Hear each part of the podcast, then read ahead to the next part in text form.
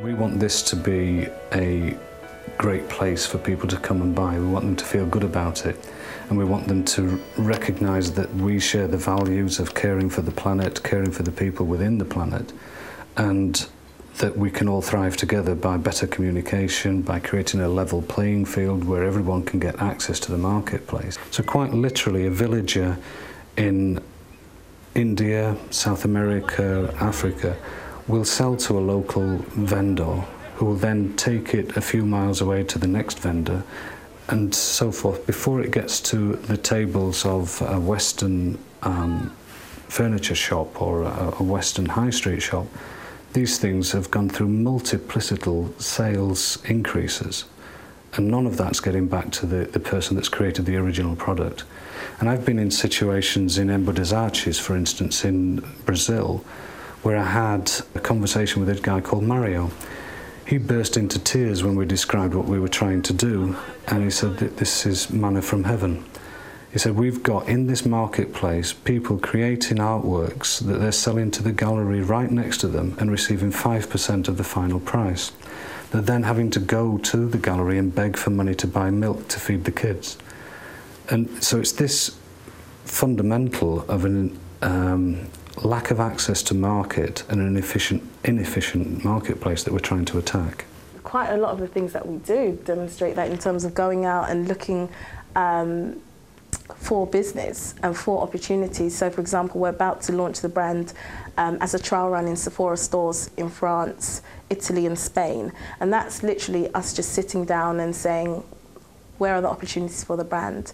They haven't approached us, but let's approach them. Let's show them the gap that they have within their stores and how we can actually fill that. We had to identify some of the places that we thought were good for the Sleek makeup brand to be positioned within the future. And we do that in various ways, looking at um, unemployment rates, brand saturation, things like that, just the, the whole economic trends of that country. And Brazil came up as one of our top priorities that we should be looking at for the positioning of the brand. So we already planned out that we would approach Brazil um, for research purposes in 2009. It was scheduled that it would be in the third quarter that we would go there and have a look at what's going on in the market. How has barcode technology um, affected retailing? What's the big impact of barcodes? The big impact is the amount of data that it can generate. Um, because previously, before barcodes, um, you in a, in a self-service store you'd have prices on all of the items but no more than that. So when it comes to the point of sale, the checkout operator would key the price. If you were lucky, would key a department code, but you'd have virtually no information about what was being sold. Um, so with scanning, what that enables is the identity number to be captured so you know exactly what products are selling. So that means that you can, you can know what the consumers are buying, uh, what products it is they like, what products they don't like. You can start to tailor your range to, to, to meet what they need. Crucially, you know what you're selling through the point of sale, so you know which, which items you need to replenish. That starts to enable you to have automatic reordering. Um, and you know, all kinds of information about, uh, about how successful a promotion is, about how successful a new product is. Um, enables you to take much better decisions about product ranges and about promotions and about pricing and about discounts and so on. Well, people come to us sure for cost saving. I mean, anywhere you go on the web, you're going to find you know great savings. People come to expect that, and you know our customers tell us that they save on average 68% over the high street you know spend.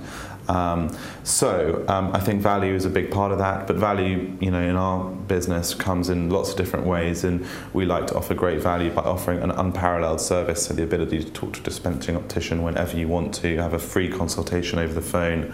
So whether it's online or offline, you know, I think the job of a sort of cutting edge um, web business like ours, dealing with a very high touch product like glasses, is, is to continue to innovate and find ways of getting customers comfortable with buying online you know, to be able to use all those kind of web tools of filtering and navigation and spend as long as you want looking, you know, around our shop with thousands of different models without a pushy salesman, you know, looking over your back, the ability to have a, a home trial and a money back guarantee, you know, all of these different um, aspects of our service, and we feel what encompasses the kind of overall value proposition um, and makes us a, a more preferable alternative to the high street.